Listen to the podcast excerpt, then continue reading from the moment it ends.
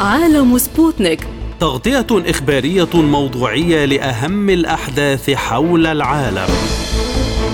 يلقي الضوء على أهم الأخبار السياسية. والاقتصادية. والرياضية.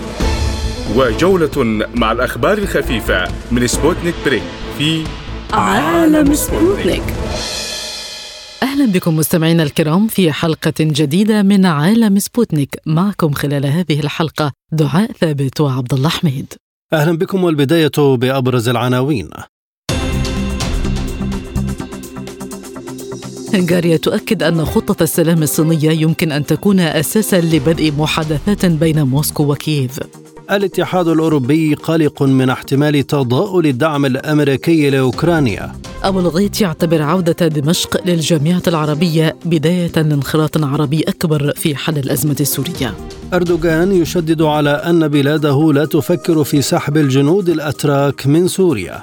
اقتصاديا الصين تعارض مبادرة القرن الحادي والعشرين التجارية الأمريكية مع تايوان.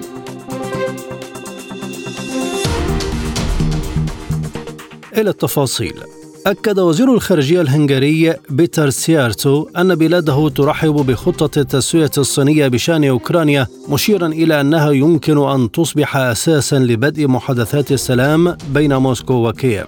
جاء ذلك في تصريحات الوزير الهنغاري لوكالة سبوتنيك يوم الجمعة على هامش المنتدى الاقتصادي الثاني الاتحاد الأوروبي آسيا الوسطى المقام حاليا في العاصمة الكازاخستانية الماتا وقال سيرتو إن بلاده تدعم المبادره الصينية لسببين، اولا لأنها موجودة وثانيا لأنها تتعلق بالسلام، إضافة إلى أنها يمكن أن تكون قاعدة جيدة للمفاوضات. إلى ذلك قال المتحدث باسم وزارة الخارجية الصينية وانغ بي إن المبعوث الصيني الخاص لشؤون أوراسيا لي هوي سيزور مقر الاتحاد الأوروبي في بروكسل للمساهمة في التسوية السياسية للأزمة الأوكرانية.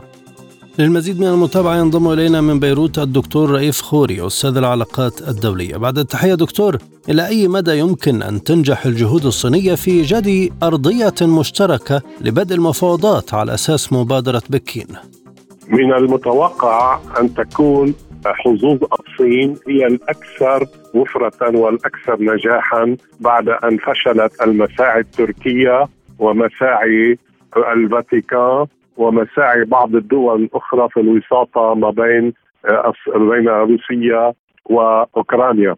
إن المبادرة الصينية تحمل في طياتها نقاط مشتركة ومؤيدة ضمنا من روسيا ومؤيدة ضمنا من أوكرانيا والغرب. لأن هذه المبادرة لا تسعى إلى تغليب فريق على فريق إنما لتقريب وجهات النظر بين الفريقين والنقاط الاثني عشر التي تتضمنها مبادرة الصين تسعى إلى يعني رأب الصدع وأيضا إلى آه، تطمين الفريقين. الفريق الجهة الروسية من ناحية بعدم استمرار أوكرانيا في في سعيها إلى أن تكون أداة أو رأس حربة موجهة إلى روسيا مباشرة وأيضا آه، تسعى هذه المبادرة إلى تطمين كييف من أن آه، روسيا ليست بصدد لا تغيير النظام داخل كييف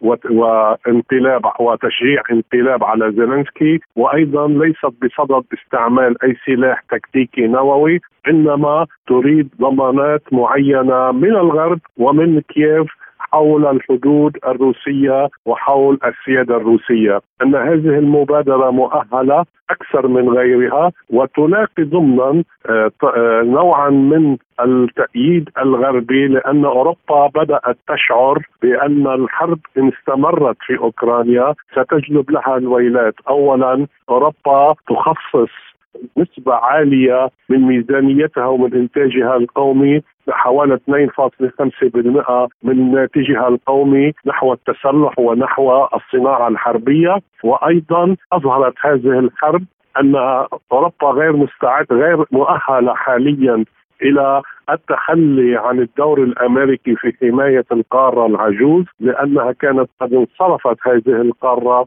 إلى بنيان بنائها التحتي ونظامها الاجتماعي المكلف ووفقا لما أشرتم إليه إلى أي مدى يمكن أن يتغير موقف الاتحاد الأوروبي من المبادرة الصينية؟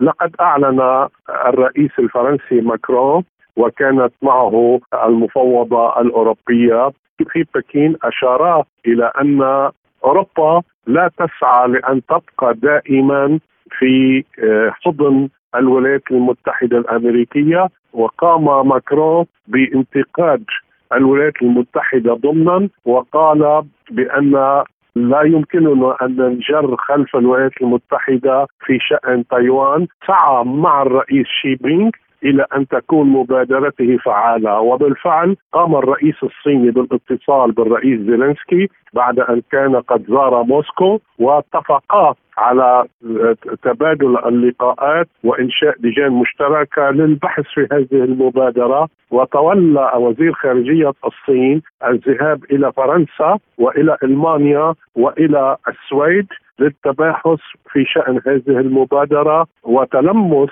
آه، الشكوك أو النوايا الأوروبية حول هذه المبادرة. من المعتقد أن المبادرة الصينية بنقاطها الاثني عشر قابلة للحياة لأن الصراع على الأرض الصراع في الميدان لم يؤتي ثماره. لغاية الآن لا تستطيع كييف أن تقوم بالهجوم المضاد الربيعي المنتظر وربما يتأجل إلى الصيف أو إلى ما بعد الصيف.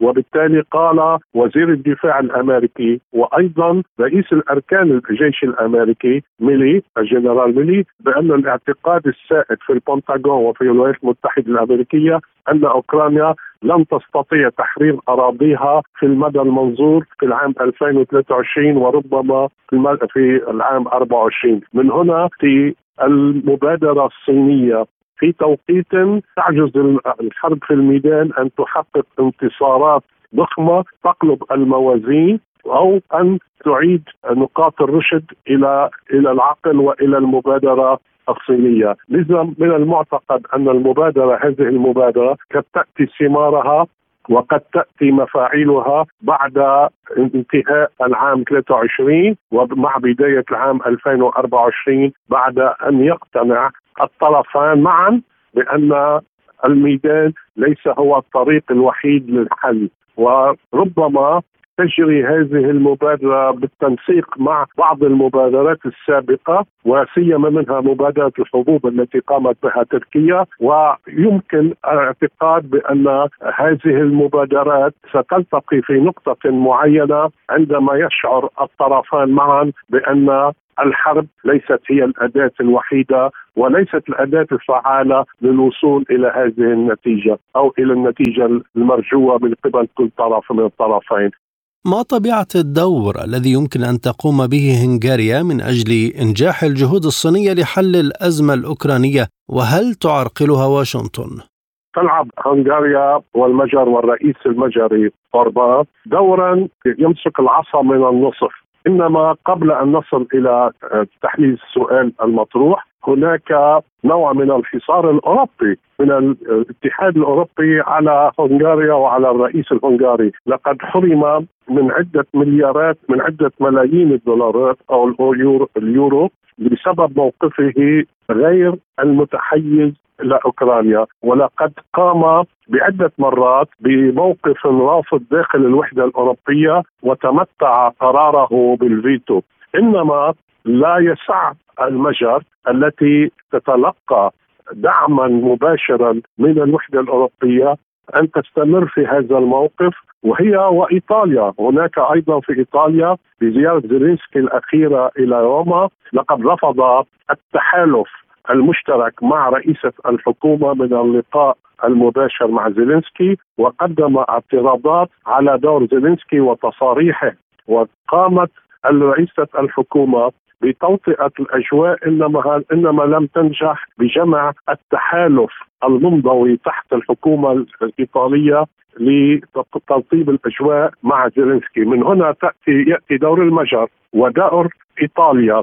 نوعا ما غير مرحب به ضمن الوحدة الأوروبية وبالتالي تعرقل بعض آه، القرارات الأوروبية. هذا إضافة إلى أن اليمين المتشدد واليمين القومي والتيارات القومية في أوروبا كما في المجر كما في إيطاليا كما في هولندا لا تساند أوكرانيا بالمطلق إنما هناك نوع من الرغبة لدى أوروبا بخلق نوع من التوازن وهذا التوازن أن لا تسعى إلى هزيمة أوكرانيا نهائيا لكي لا تمتد اليد إلى بولونيا أو ليتوانيا أو أستونيا أو لاتفيا أو مولدوفيا وأيضا أن لا يلحق بدولة عظمى كروسيا لديها أسلحة نووية أن لا يلحق هزيمة بها وبالتالي هذا التوازن الموجود لدى الأوروبيين يشجع على المبادرة الصينية و يدفع بها إلى الأمام وهذا دفع أساسي انتظرته الصين وتحقق لها بعد زيارة المفوضية الأوروبية إلى بكين مع رئيس فرنسا. وهذا الدور هنا يتناقض نوعا ما مع الدور البريطاني المتشدد والذي يمد أوكرانيا بصواريخ الشادو. وصواريخ أخرى بعيده المدى ويدل يدل أيضا على تمنع الولايات المتحدة لتاريخه من إمداد أوكرانيا بطائرات الفانتوم 16 أو المزيد من الصواريخ الهايمارس البعيده المدى التي تبتعد أكثر من 8 كيلومتر، هناك توازن موجود في أوروبا تسعى إليه الوحدة الأوروبية كما أيضا برأيي أن واشنطن لا تمانع أن تتولى الصين دورا آه، دورا في هذه المهمة لأنه منذ منذ فترة طويلة منذ العام 2002 هناك دراسات في الولايات المتحدة تقول بأنه عندما لا تستطيع واشنطن الوصول إلى حل ما في أي بقعة من بقاع الأرض يمكن تكليف غيرها بهذا الدور وهذا ما فعلته الصين مع إيران والسعودية في تقريب وجهات النظر بينهما وهذا ما تفعله الآن الصين ما بين روسيا من ناحية وبين كييف من ناحية أخرى. فهذا المنطق هو السائد اليوم وسيرى النور بعد نهاية العام 23 ومع بداية العام 24 لأن الميدان لأن المعارك على الأرض غير متاحة لانتصارات ضخمة. ذكرت وسائل إعلام غربية أمس الجمعة أن الاتحاد الأوروبي قلق من أن الدعم الأمريكي لأوكرانيا سيبدأ في التضاؤل إذا فشل الهجوم المضاد. وأشارت إلى أن الاتحاد الأوروبي يشعر بالقلق من أنه إذا لم يكن الهجوم المضاد منتصرا على الأقل ظاهرا فإن الدعم الأمريكي سيبدأ في الضعف. ونقلت عن مصادر دبلوماسية أنه إذا واصلت القوات الأوكرانية الهجوم قد توافق الولايات المتحدة على إصدار تراخيص لإعادة تصدير مقاتلات إف 16 التي باعتها لهولندا. وأكدت بالفعل أنها مع الدنمارك وبلجيكا يمكنها تزويد أوكرانيا ب 100 طائره وكانت صحيفه بايس قد ذكرت قبل أسابيع في اجتماع للدبلوماسيين الأوروبيين والأمريكيين أن واشنطن أوضحت أن دعم كييف ليس بئرا بلا نهاية. للمزيد من المتابعة ينضم إلينا من عمان الدكتور عصام ملكاوي أستاذ الدراسات السياسية والاستراتيجية. دكتور عصام بعد التحية هل أصبح استمرار الدعم الأمريكي لكييف داخل دوائر الاتحاد الأوروبي مثارا للشكوك ولماذا؟ آه، يبدو لي أن استمرار الحرب آه، في أوكرانيا آه، وضع الاتحاد الأوروبي في مأزق سياسي واقتصادي إضافة إلى المأزق العسكري. التحليل حول هذا النوع من عدم وضوح في المستقبل لهذه الحرب يعطي يعطي آه، أمرين اثنين. الأول أن دول الاتحاد الأوروبي لم تكن تملك آه، أمرها أو قرارها السياسي السيادي الذي يمكنها من أن تقول نعم أو لا للولايات المتحدة الأمريكية على اعتبار أن كون آه، كونها جزء من حلف شمال الأطلسي فبالتالي يفرض عليها ما تطلب منها القوى العظمى أو القوى القطب الواحد ألا وهي الولايات المتحدة الأمريكية، هذه النقطة شكلت ضعف نقطة ضعف كبيرة للاتحاد الأوروبي بأنها كانت مجبرة على آه، إجابة طلب الولايات المتحدة. النقطة الثانية وهي المتعلقة بالشق العسكري والاقتصادي أن الدول الاتحاد الأوروبي لم تكن تعلم بأن القتال آه، ضد آه، روسيا الاتحادية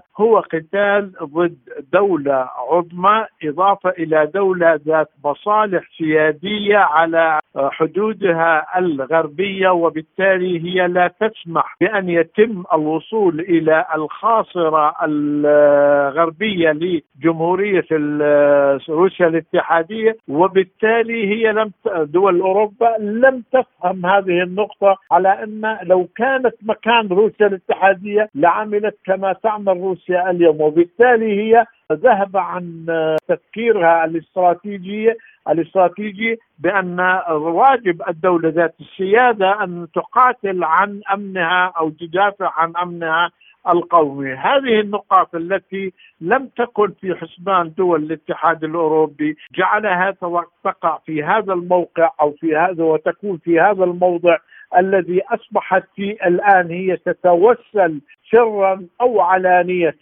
لكييف بأن يتم استقالة زيلنسكي وهو أهون الحلول الآن المطروحة حتى يبدأ هنالك نوع من الحديث حول انتهاء هذه الحرب. الولايات المتحدة لا تخسر لأنها تطبع الدولارات كما تشاء، لديها مخزون من الأسلحة المستخدمه آه، كبير جدا، لديها حلفاء طائعين وبالتالي هي تقاتل عن بعد إلى آخر جندي أوكراني. هذا أثقل كاهل الاتحاد الأوروبي، أنا أعتقد أن قادم الأيام إذا ما استمرت الحرب إلى مدة أطول الذي سيستنزف رغم الخسائر البشرية من الأطراف. يعني روسيا تخسر طبعا ولكن في هنالك ما يسمى الأمن القومي أو الدفاع عن الحدود الخارجية. لكن أوروبا يعني ما هي ما هي الفوائد التي ستجنيها أوروبا إذا ما ربحت أوكرانيا؟ الحرب وما هي الخسائر التي ستجنيها آه، أوروبا إذا ما ربحت روسيا الحرب؟ في الحالتين في الحالتين لا لا توجد فرصة واحدة للاتحاد الاوروبي أن يكون رابع. لذلك كان يمكن أن آه، يعني يصدر صوتا عقلانيا من الاتحاد الأوروبي أن نحن جيران لروسيا الاتحادية، لم تعد هنالك الحرب التي قامت الباردة ما بين الاتحاد السوفيتي وحلف شمال الأطلسي آه، سابقا، لذلك علينا أن نعيد الأمور إلى نصابها، أنا أعتقد أن الاتحاد الأوروبي بدأ الآن يستفيق من هذه الغفوة أو عدم الوضوح الرؤية التي وضعتها فيها هذه الحرب من خلال آه، الأوامر التي جاءت للمساعدة وبالنهاية الولايات المتحدة آه، هي تخسر سمعتها لأنها هي التي أشعلت آه، أتون هذا الحرب إلى هذا المستوى ولكن الخاسر الأكبر في هذا هو الاتحاد الأوروبي. وهل بمقدور أوكرانيا فعلا القيام بهجوم مضاد أم انه ذلك أصبح مستبعد في ظل تضارب الأنباء حول قدرة كييف على القيام بذلك؟ دائما بالناحية العسكرية والاستراتيجية الهجوم المضاد هو الهجوم الذي تقوم به الدولة لاستعادة ما خسرته آه، أثناء جولة أو جولات من الحرب، وهذا لا يكون إلا إذا كانت الدولة قادرة بالأصل أن يكون لها قوات احتياط وأسلحة موجودة جاهزة لشن هذا الهجوم، وهذا لا يكون معلن عادة يعني في الأمور العسكرية، الهجوم المضاد لا يكون معلن. هو يعني عندما تقع الخسائر أو يتم استيلاء طرف على أراضي دولة معينة يقوم الطرف الذي خسر هذا بإعداد خطة الهجوم ومن ثم تنفيذه دون أن يعلن. ولكن نحن يعني نسمع من خلال أشهر قليلة بأن هنالك هجوم مضاد هذا يعني أن كييف تستجدي السلاح والدعم لإعداد القوات العسكرية والترسانة العسكرية اللازمة لشن هذا الهجوم. إذا من أين سيكون هذا الهجوم؟ لأن منافذ التزويد اللوجستي والتزويد العسكري لأوكرانيا معروف لدى روسيا الاتحادية وبالتالي كلما دخلت مجموعة من هذه أو قوة طائرات المساعدة لتحضير لهذا الهجوم إلى كييف كلما كانت هدفا مستساغا للدفاعات والصواريخ الهجومية حتى وصل إلى استخدام صواريخ كلينجار أنا يعني يبدو لي حقيقة أن ما زال هنالك يعني مستبعد إلا إذا قام الاتحاد الأوروبي وحلف شمال الأطلسي بتزويد أوكرانيا بأسلحة يستخدمها جنود حلف شمال الأطلسي. وهذا كلام مستبعد لأنه سيعتبر هنالك حرب تبدأ هنالك حرب عالمية علما بانها هي حرب عالمية مخفية لأن روسيا تقاتل 34 دولة من حلف شمال الأطلسي. يبدو أنا يعني وجهة نظري أنه إذا لم يكن تأجل إلى مدة أطول فلن يكون هنالك آه، هجوم مضاد. نتيجة للخسائر التي منيت بها كييف حتى أن يعني حتى أن باخمت للآن لم تحسم علما بأن يعني لا يقول أن المعركة سهلة في باخمت طبعا قتال المدن ليس بهذه السهولة كما يتصوره البعض أو الأشخاص المدنيين. قتال المدن من أخطر واصعب وأصعب أنواع القتال والمعارك التي تدور بين جيشين بين الدفاع والهجوم. بمعنى أن الجندي الذي يكون في المناطق المبنية مدافعا يجب أن يقابله عشرة جنود في بالجهه المقابلة المهاجمة وبالتالي آه، السلاح الذي يمتلكه المدافع في المناطق المبنية مهما كان ضعيفا هو يعادل السلاح المتطور الذي يستخدمه المهاجم. لذلك تكمن هذه الصعوبة في المناطق المبنية وأعتقد أن المساحة المتبقية من بخمت حتى تحسم هذه المعركة المعركة ليست بالكبيرة جدا وما زالت يعني آه، تحتاج إلى الوقت. لذلك أنا لست يعني من مؤيدي أن هنالك تأخر في حسم معركة باخمت لأنها مناطق مبنية ومناطق ليس فقط مبنية هي مدينة فوق مدينة. أي مدن مدن فوق بعضها فوق بعض لأن ما يوجد تحت باخمت هو أكبر مما وجد فوق أرض باخمت لذلك أنا أعتقد أن وصول المعركة إلى مرحلة حاسمة ومسافات قليلة جدا لم يعني حوالي يمكن اثنين ثلاثة كيلو متر مربع فقط لم لم تحسب أو أقل من ذلك. أنا أعتقد أن يعني كييف لم يعد لديها الوقت لشن هجوم مضاد على هذه المدينة، أما فيما يتعلق على إقليم دونباس فأعتقد أن الأمور حسمت عندما أصبحت القوات الروسية شرق قوات نهر دنيبرو وبالتالي مناطق التقرب أو إحنا ما نسميها بالمصطلحات العسكرية أصبحت معروفة وبالتالي من أين سيأتي؟ عندما ياتوا من مقتربات أو محاور مبينة أو واضحة فيبدو أن الأمور لن تكون سهلة لكييف حتى تقوم بهذا العمل الهجوم المضاد.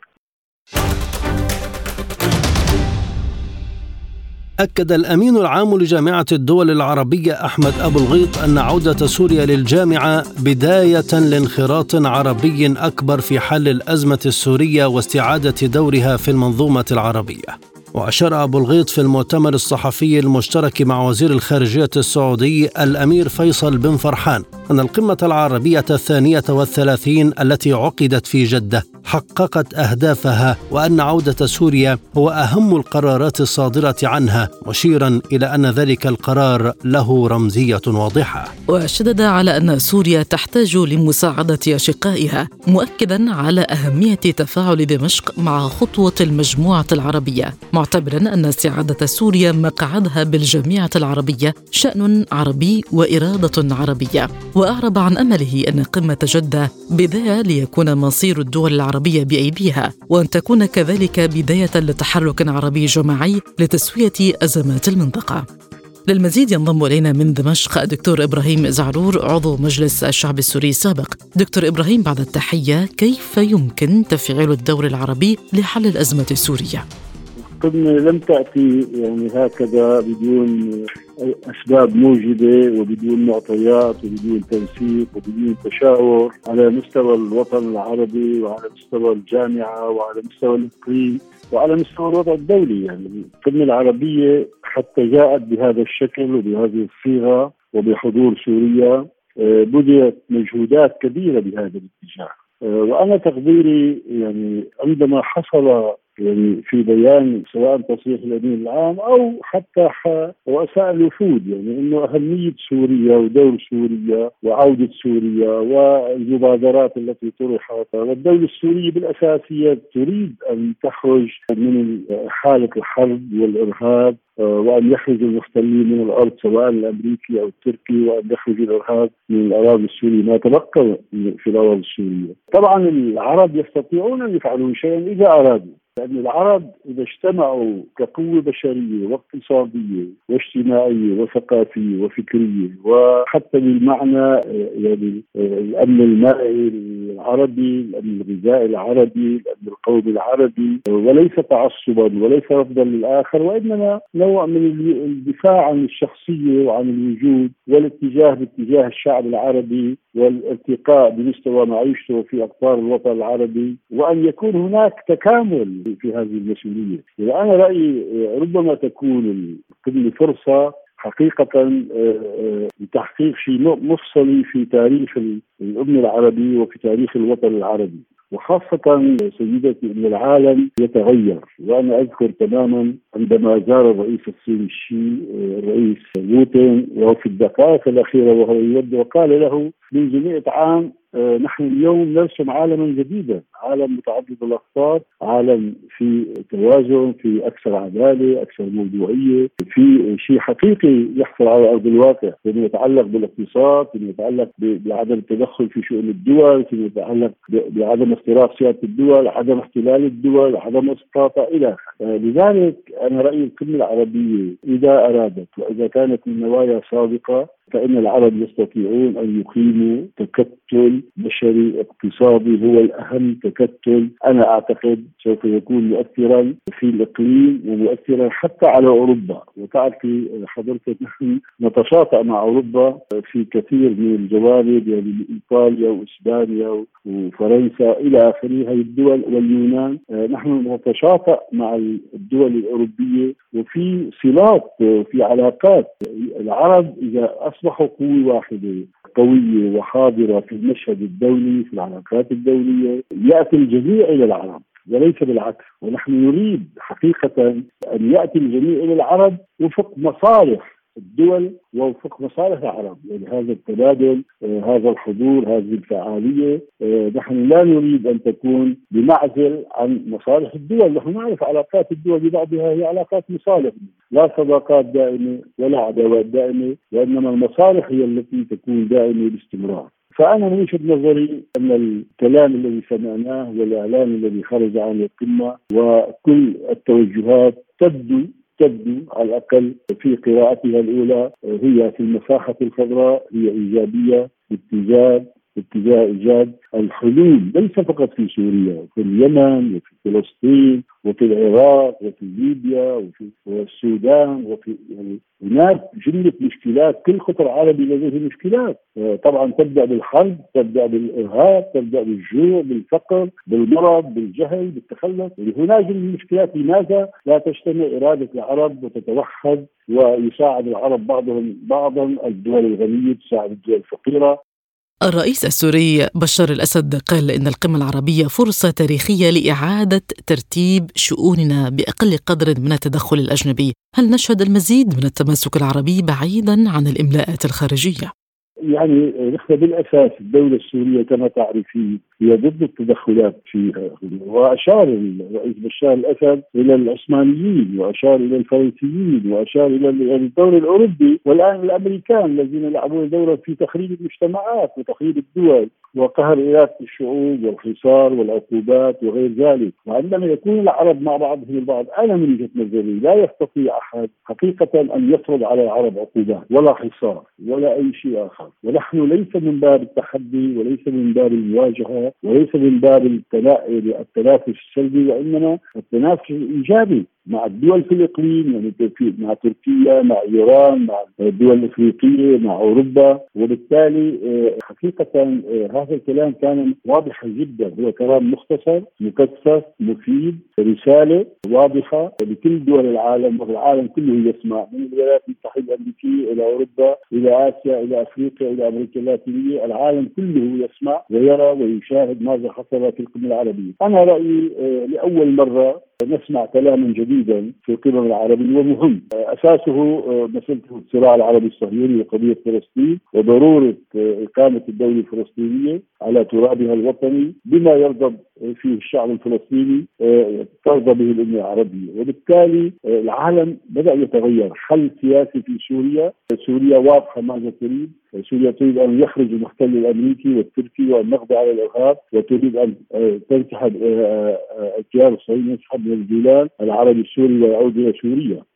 لا يوجد وتقوم الدولة الفلسطينية ويسوى الفضاء في لبنان وفي العراق وأن يمتلك العرب ثرواتهم وقدراتهم وارادتهم وأن يتفاعلوا مع بعضهم البعض بتجارة بينية بتجارة المقايضة بتجارة في العملات العربية يعني مثلا سوريا مع العراق مع السعودية مع الإمارات مع مصر مع المغرب مع الجزائر هكذا. لابد من البحث عن حلول آه، اقتصادية أيضا آه، لأن هناك حوالي 60 مليون من العرب يعني يعيشون حاله حالة من الجوع. آه، هي إحصائيات بين 57 و 60 مليون. وبالتالي أيضا هناك الأمراض المستوطنة هناك الجهل هناك الاميه هناك التخلف هناك لا, لا يوجد سكن للناس لا يوجد دواء. وبالتالي ونحن نعاني العرب يعانون اليوم من أزمة مياه حقيقية آه، سواء من عبر آه، ما يحصل بين اثيوبيا والسودان ومصر أو ما يحصل بيننا بين سوريا والعراق وتركيا من طرف ثاني وبالتالي العرب أنا رأيي اليوم في لحظة وعي عربي ويجب أن نستفيد منها ويجب أن نوظفها توظيف حقيقي لصالح الشعب العربي من المحيط إلى الخليج. قال الرئيس التركي رجب طيب أردوغان إنه لا يفكر في سحب الجنود الأتراك من سوريا لأن التهديد الإرهابي متواصل. وأضاف أن السبب الوحيد للوجود العسكري التركي في سوريا هو محاربة الإرهاب وفقا لوسائل إعلام تركية رسمية. وأكد أن بلاده ستضمن عودة اللاجئين إلى بلدانهم لافتا إلى أن أنقرة أعدت مشاريع لبناء مساكن في سوريا من أجل عودة قرابة مليون لاجئ. وشدد أردوغان في الوقت نفسه على أنه حريص على طي صفحة الخلاف مع سوريا من خلال نظيره الروسي فلاديمير بوتين ولفت إلى أنه لا مشاكل في علاقات تركيا مع روسيا منوها إلى أن أنقرة لن تلجأ ابدا لفرض عقوبات على موسكو كما فعل الغرب وفقا لو وكالة أنباء الأناضول للمزيد من المتابعة ينضم إلينا من أنقرة المحلل السياسي عمر كوش بعد التحية سيد عمر ما دلالات تصريحات الرئيس التركي حول عدم سحب الجنود الأتراك من سوريا؟ يعني هذا التصريح يأتي طبعا في إطار الحملة الانتخابية حيث تستعد طبعا تركيا والرئيس أردوغان والمعارضة للجولة الثانية الفاصلة من الانتخابات الرئاسية في 28 من هذا الشهر الجاري. بالتأكيد أن سحب القوات الأمريكية التركية من سوريا ربطه الرئيس أردوغان بالتهديد الإرهابي الذي طبعا تشكله وحدات حماية الشعب وقوات سوريا الديمقراطية في في شرق في مناطق شرقي الفرات. طالما أن هناك تهديد إرهابي فالرئيس أردوغان يقول أننا لن نسحب قواتنا من هنالك. وطبعا هذا لا يعني أن طبعا أن القوات التركيه ستبقى إلى ما لا نهاية في الشمال السوري. الأمر يعني يرتبط الحقيقة بأمرين. اولا انتفاء هذا التهديد الذي يأتي من شمال شرق سوريا. وثانيا طبعا هناك يعني هدف أيضا تريده تركيا وهو تأمين عودة اللاجئين السوريين. وعلى هذا هذا الاساس طبعا جرت الاتصالات والتقارب مع النظام السوري حيث أن الوساطة الروسية الحقيقة استطاعت أن تصل إلى مستوى متقدم من المباحثات السياسية وبالتالي كل الأمر سيتوقف على التوافق وعلى الفاعلين يعني بمعنى الدور الروسي والدور الإيراني وتركيا والنظام السوري. إذا أنتم لا تعتقدون أن تؤثر هذه التصريحات على الجهود المبذولة لتطبيع العلاقات التركية مع دمشق؟ هذا يعني الحقيقة يعني بشكل مباشر لا يؤثر لأن مثل هكذا تصريحات يعني يعني أطلقها بعض المسؤولين الأتراك قبل حتى اجتماع الاجتماع الرباعي لوزراء الخارجية الدول الأربعة في موسكو الذي جرى مؤخرا. لأن الأتراك يربطون الحقيقة انسحاب القوات التركية في إطار تسوية تضمن لهم طبعا تسوية مع الدول المعنية ومع النظام في دمشق يعني تضمن لهم انتفاء هواجسهم الأمنية وأيضا طبعا تأمين اللاجئين وبالتالي هذا سيكون مطروح على طاولة التفاوض في إطار التقارب بين أنقرة ودمشق. ولا أعتقد أنه سيؤثر سلبا لأن هناك أيضا نسمع تشرطات بين الحين والآخر على آه، آه، ضرورة آه، تقديم ضمانات لسحب القوات التركية من من من الشمال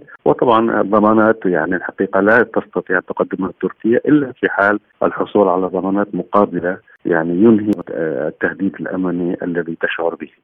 إذا كان الجنود الأتراك لن يبقوا إلى ما لا نهاية والموضوع متعلق بخطر التهديد الإرهابي فما الوقت الذي تتوقعونه لخروج هذه القوات من سوريا؟ الحقيقة الوضع في سوريا يعني معقد جدا. يعني هناك العديد من اللاعبين يعني هناك الولايات المتحدة الأمريكية هناك طبعا روسيا هناك إيران وهناك تركيا. وطبعا عدا يعني القوى المحلية سواء النظام في دمشق أو طبعا في الشمال السوري وجود الفصائل المعارضة التي تدعمها تركيا. وبالتالي باعتقادي أن الأتراك يعني ينتظرون أن يكون هنالك تسوية شاملة يعني تجعل الوضع امنا وتنهي التهديدات وبالتالي سيكون سحب القوات التركية عندئذ في إطار هذه التسويه ولا أعتقد أن قبل ذلك يمكن أن تسحب تركيا قواتها. أعربت الصين عن استيائها ومعارضتها لخطوة الولايات المتحدة للتوصل إلى ما يسمى باتفاق بشأن الجزء الأول من مبادرة القرن الحادي والعشرين التجارية مع تايوان. وشدد المتحدث باسم وزارة الخارجية الصينية وانغ بين في مؤتمر صحفي أن الصين تعارض بشدة أي شكل من أشكال التفاعل الرسمي بين الدول التي لها علاقات دبلوماسية مع الصين وجزيرة تايوان بما في ذلك المفاوضات وتوقيع أي اتفاقية ذات طبيعة سيادية ورسمية. واعتبر أن الخطوة الأمريكية انتهكت بشكل خطير مبدأ الصين الواحدة والبيانات الصينية الأمريكية الثلاثة المشتركة. فضلا عن التزامها بالحفاظ على العلاقات غير الرسمية فقط مع الجزيرة. للمزيد من المتابعة ينضم إلينا من القاهرة الدكتور كريم العمدة أستاذ الاقتصاد السياسي. أهلا بك دكتور. ما أسباب معارضة الصين للاتفاقية التجارية بين واشنطن وتايوان؟ يعني طبعا نحن دعونا نتفق إن في اهتمام أمريكي بآسيا وبعض دول آسيا وفي زيارات مستمرة من مسؤولين أمريكيين لبعض الدول الآسيوية. ولكن طبعا الولايات المتحدة بتركز على الدول الآسيوية اللي في خلاف بينها وبين الصين.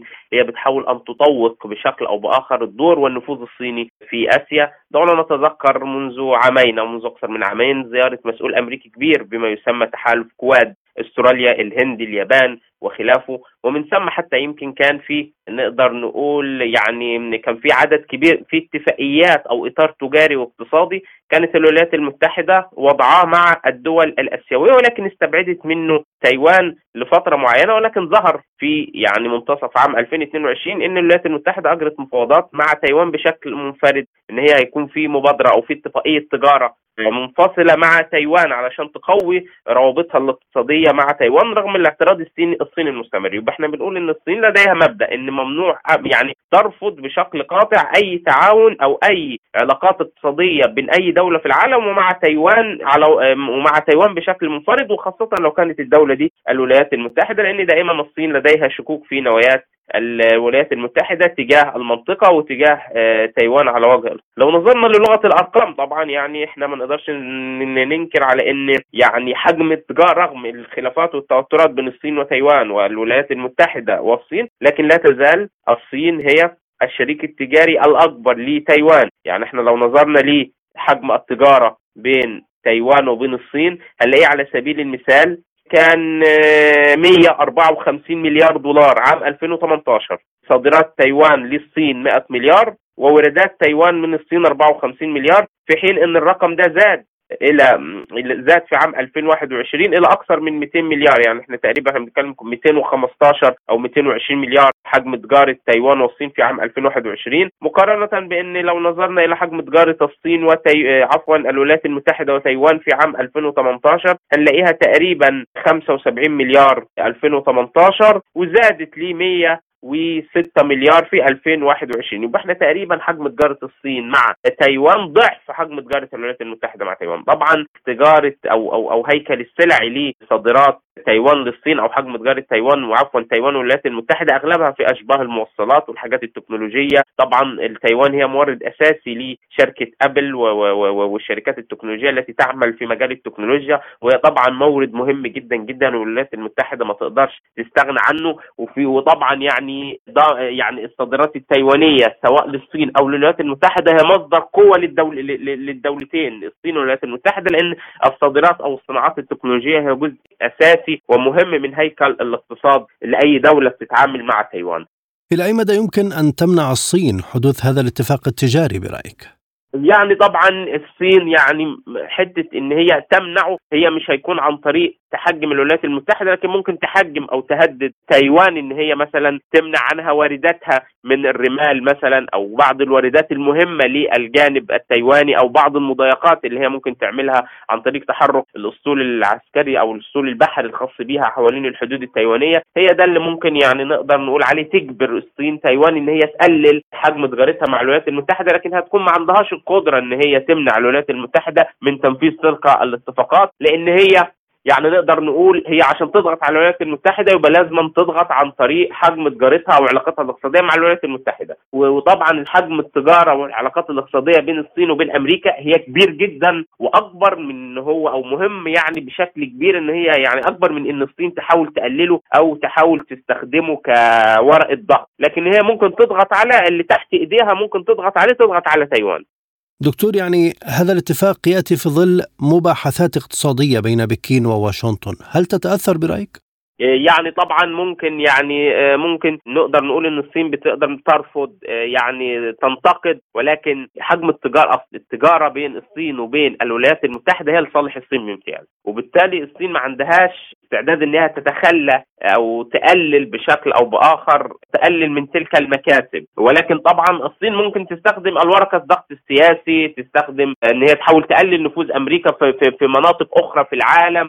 وخلافه دي أظن إن هي ممكن تكون أدوات الصين. لكن ما أظنش إن الصين قادرة إنها تستخدم علاقتها الاقتصادية والتجارية ومفاوضاتها مع الولايات المتحدة تستخدمها كورقة ضغط لأن المستفيد الأكبر منها هو الصين. واخد بال حضرتك؟ الصين هي أكبر مصدر للولايات المتحدة. ولديها فائض تجاري كبير جدا مع الولايات المتحدة يقترب من ال 600 وال 800 مليار فبالتالي مش من مصلحة الصين إن هي تهدد دي هل هناك تداعيات من التوصل لهذا الاتفاق على بكين سياسيا واقتصاديا؟ يعني طبعا الصين الصين وبكين ترفض بشدة إن هو يكون في تقويه للعلاقات بين الطرفين وبتحاول طبعا الولايات المتحدة إن هي نقول عليه تستفز الصين اللي كلنا عارفين إن يعني تايوان هو يعني يعني أغلب دول العالم بتعترف إن يعني تايوان بشكل أو بآخر هي جزء من الصين والصين طبعا دولة قوية بما فيه الكفاية ان هي تقدر تحمي مصالحها وكل عام بيمر نفوذ الصين بيزيد سواء سياسيا أو اقتصاديا وإحنا عارفين إن يعني على 2030 هيكون الصين الاقتصاد الأكبر عالميا وإحنا شايفين على مر السنوات السابقة والسنوات القادمة هنلاقي إن نفوذ الصين يتوسع وإن نفوذ الولايات المتحدة يبتدي ينكمش ويقل بشكل تدريجي. الآن إلى جولة حول العالم. ذكر صحيفة جلوبال تايمز الصينية أن الغرب يدرك أن أوكرانيا لن تتمكن من تحقيق النصر على أرض المعركة وأنها تستعد للمفاوضات المستقبلية. وأضافت أن الأزمة الأوكرانية حرب استنزاف ستنتهي في النهاية على طاولة المفاوضات. وأكدت أن الغرب يستعد عمليا للمفاوضات المستقبلية من خلال تنظيم الهجوم العسكري الأوكراني وأوضحت أن القادة الأوروبيين الذين تضررت بلدانهم اقتصاديا جدا من آثار الصراع يأملون في أن تنتهي الأعمال العسكرية قريبا. ذكرت صحيفة ساوث تشاينا مورنينغ بوست أن تايوان ستطلب من الولايات المتحدة الإسراع في توريد أنظمة الصواريخ باتريوت باك 3 المضادة للطائرات. ونقلت الصحيفة عن الخبير العسكري تشيلي أن تجربة أوكرانيا على الرغم من أي خلافات حول دقة النظام باتريوت ستدفع تايبي لتجديد الطلبات إلى واشنطن للإسراع في تسليمها. ووفقا للصحيفة حثت تايوان الولايات المتحدة على تسريع تسليم صواريخ باك 3 ام اس اي الاعتراضية المطورة. ومن المتوقع أن تستغرق عمليات التسليم أربع سنوات على الأقل. أعلن مستشار الأمن القومي الأمريكي جاك سوليفان أن الولايات المتحدة وحلفائها سيقررون خلال الفترة التي يجري فيها تدريب الطيارين الأوكرانيين على طائرات إف 16 في الأشهر المقبلة موعد تقديم الطائرات لكييف وعددها ومن سيقدمها. وقال سوليفان خلال إفادة صحفية أنه خلال الفترة التي سيجري فيها التدريب في الأشهر المقبلة ستعمل واشنطن مع حلفائها لتحديد المكان الذي ستنقل إليه الطائرات وعددها ومن سيقدمها. مضيفا أن تدريب الأوكرانيين على طائرة اف 16 يتطلب عدة أشهر. توقع تحالف قوى الحرية والتغيير في السودان أن يتم الإعلان عن اتفاق هدنة جديدة اليوم السبت بين طرفي الصراع في السودان. وقال شريف محمد عثمان المتحدث باسم التحالف في حديث صحفي أن الاتفاق الجديد هو ثمرة المفاوضات الجارية في جدة برعاية سعودية أمريكية ويمتد لعشرة أيام ويخضع لآليات مراقبة محكمة من قبل أطراف دولية لمراقبة وحماية الممرات الإنسانية وإدارة عملية توزيع المساعدات الإنسانية والسماح بصيانة وإصلاح خدمات الصحة والمياه والكهرباء. في المناطق المتضررة.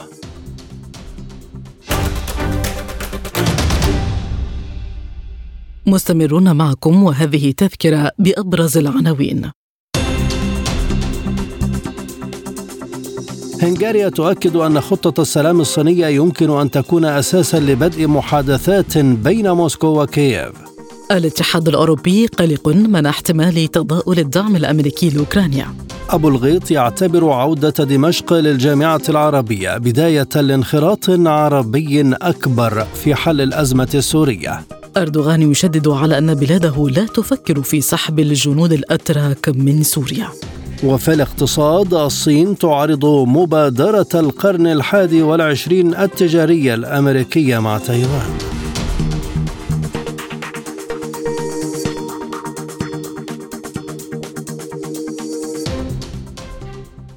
الآن إلى النشرة الاقتصادية.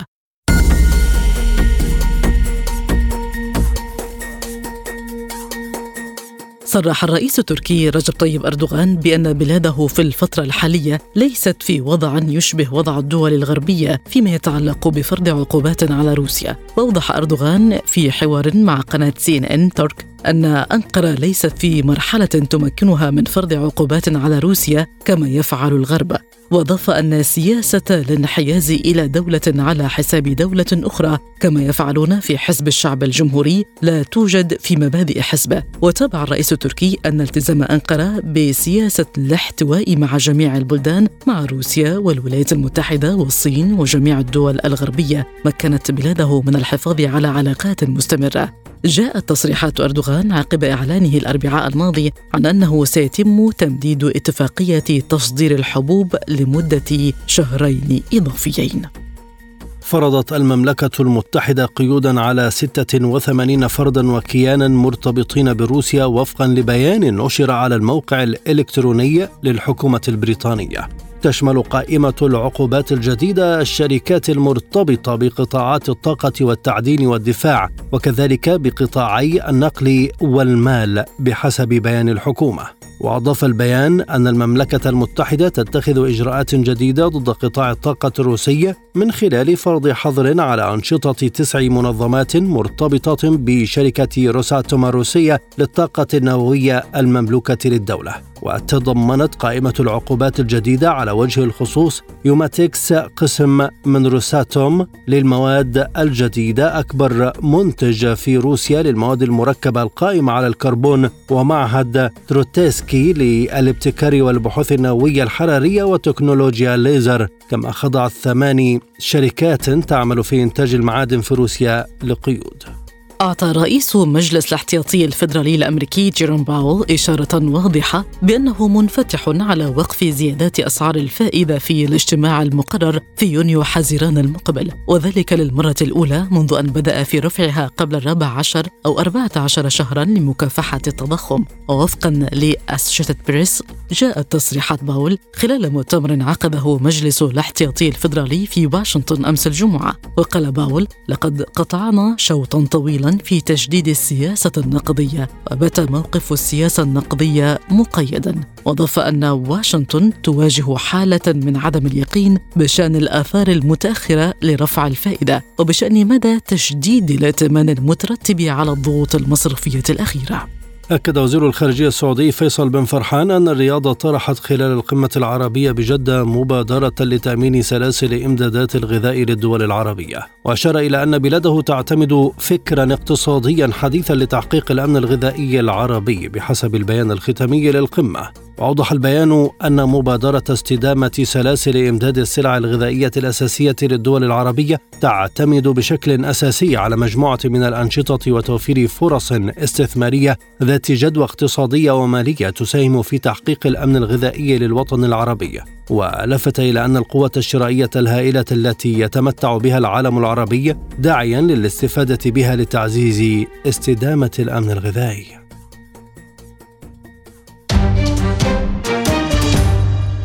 الآن إلى النشرة الرياضية.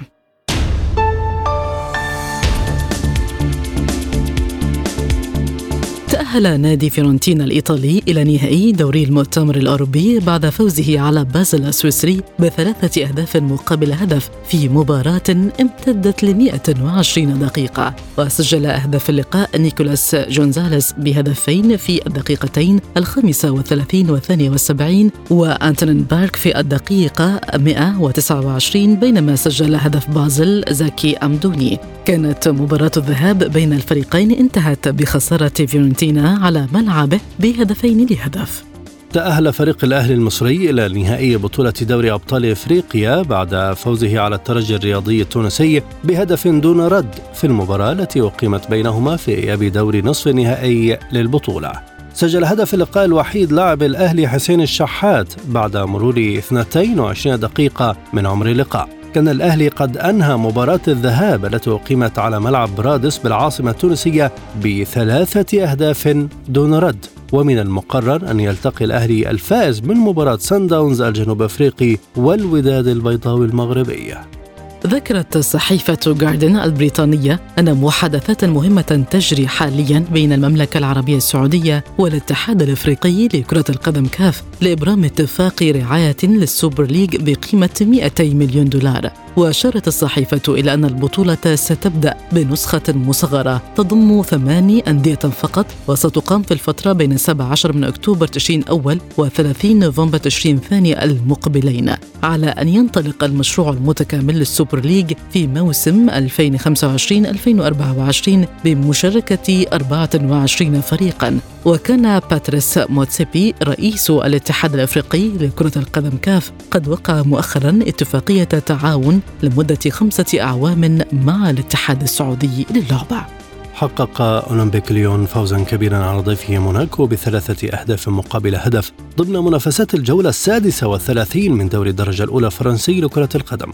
افتتح موناكو التسجيل مبكرا في الدقيقة الثانية بواسطة وسام بن يدر. وأدرك ليون التعادل بهدف المهاجم الفرنسي ألكسندر لاكازيت في الدقيقة الثامنة والثلاثين. قبل أن يتقدم بالهدف الثاني في الدقيقة السابعة والخمسين عن طريق ماكسينس كاكيرت فيما أحرز ريان شرقي الهدف الثالث في الدقيقة الثامنة والسبعين. بذلك رفع ليون رصيده بعد هذا الفوز إلى 59 نقطة في المركز السابع فيما تجمد رصيد موناكو عند النقطة الخامسة وستين في المركز الرابع.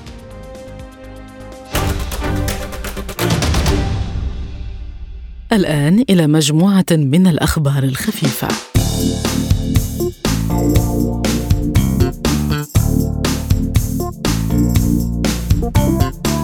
ذكر وذكرت مجلة فوكس الإيطالية أنه إذا كنت تهتم بصحتك فإن أنسب مسافة بين العمل والمنزل قدرها المختصون بأقل من ثلاثة كيلومترات. وأظهرت دراسة سويدية أن الإجهاد وزيادة الوزن والأرق أعراض ناتجة عن نمط حياة من يقطعون مسافات طويلة يوميا بين العمل والسكن كما أن الصحة العقلية والبدنية تعتمد أيضا على طول تلك الرحلة. وبحثت الدراسة السويدية في العلاقة بين المسافة بين المنزل والمكتب ونمط الحياة حيث تبين أنه كلما زادت المسافة التي يستغرقها الذهاب إلى العمل زادت مخاطر زيادة الوزن والتعرض للإجهاد والنوم السيء حيث حقق البحث في آثار التنقل على الصحة بمساعدة البيانات التي تم جمعها بين عامي 2012 و2018 أفاد باحثون في علوم البيئة بأن أكثر من نصف أكبر البحيرات في العالم تقلصت على مدى العقود الثلاثة الماضية بسبب الجفاف.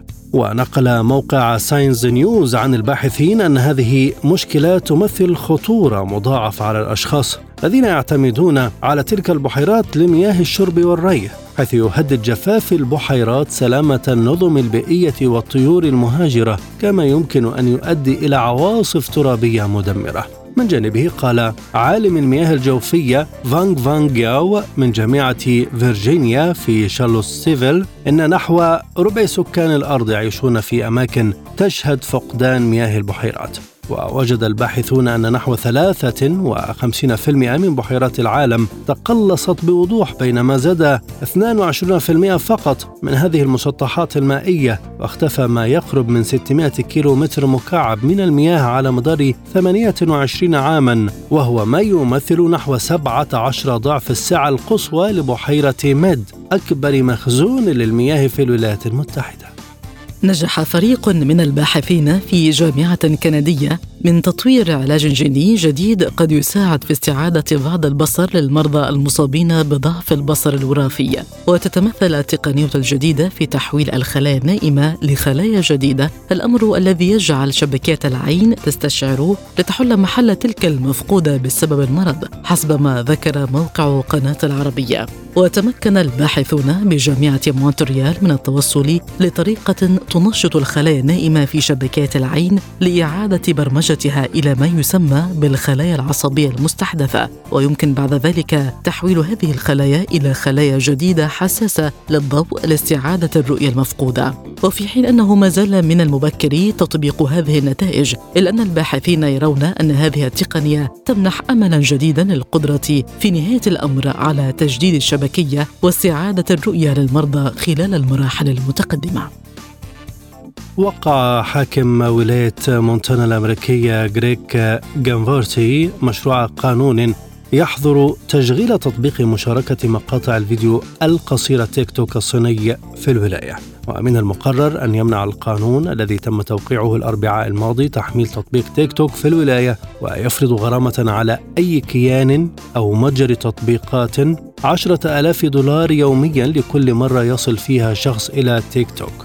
وبتوقيع هذا التشريع تصبح مونتانا أول ولاية تحظر تطبيق تيك توك وتمنع متاجر تطبيقات الهواتف المحمولة من توفيره داخل الولاية. ويواجه تطبيق تيك توك دعوات متزايدة من قبل بعض النواب الأمريكيين لحظره في كافة أنحاء الولايات المتحدة بسبب مخاوف متعلقة من نفوذ الحكومة الصينية المحتمل على المنصة.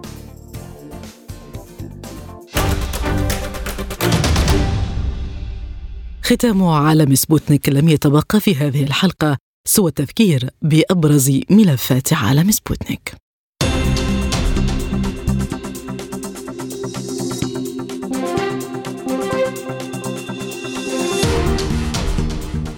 هنغاريا تؤكد أن خطة السلام الصينية يمكن أن تكون أساسا لبدء محادثات بين موسكو وكييف. الاتحاد الأوروبي قلق من احتمال تضاؤل الدعم الأمريكي لأوكرانيا. أبو الغيط يعتبر عودة دمشق للجامعة العربية بداية لانخراط عربي أكبر في حل الأزمة السورية. أردوغان يشدد على أن بلاده لا تفكر في سحب الجنود الأتراك من سوريا. اقتصاديا الصين تعارض مبادرة القرن الحادي والعشرين التجارية الأمريكية مع تايوان. رياضيا الأهلي المصري يتأهل لنهائي دوري أبطال إفريقيا لكرة القدم بعد فوزه على الترجي التونسي بأربعة للا شيء ذهابا وإيابا. للمزيد زوروا موقعنا سبوتنيك دوت اي اي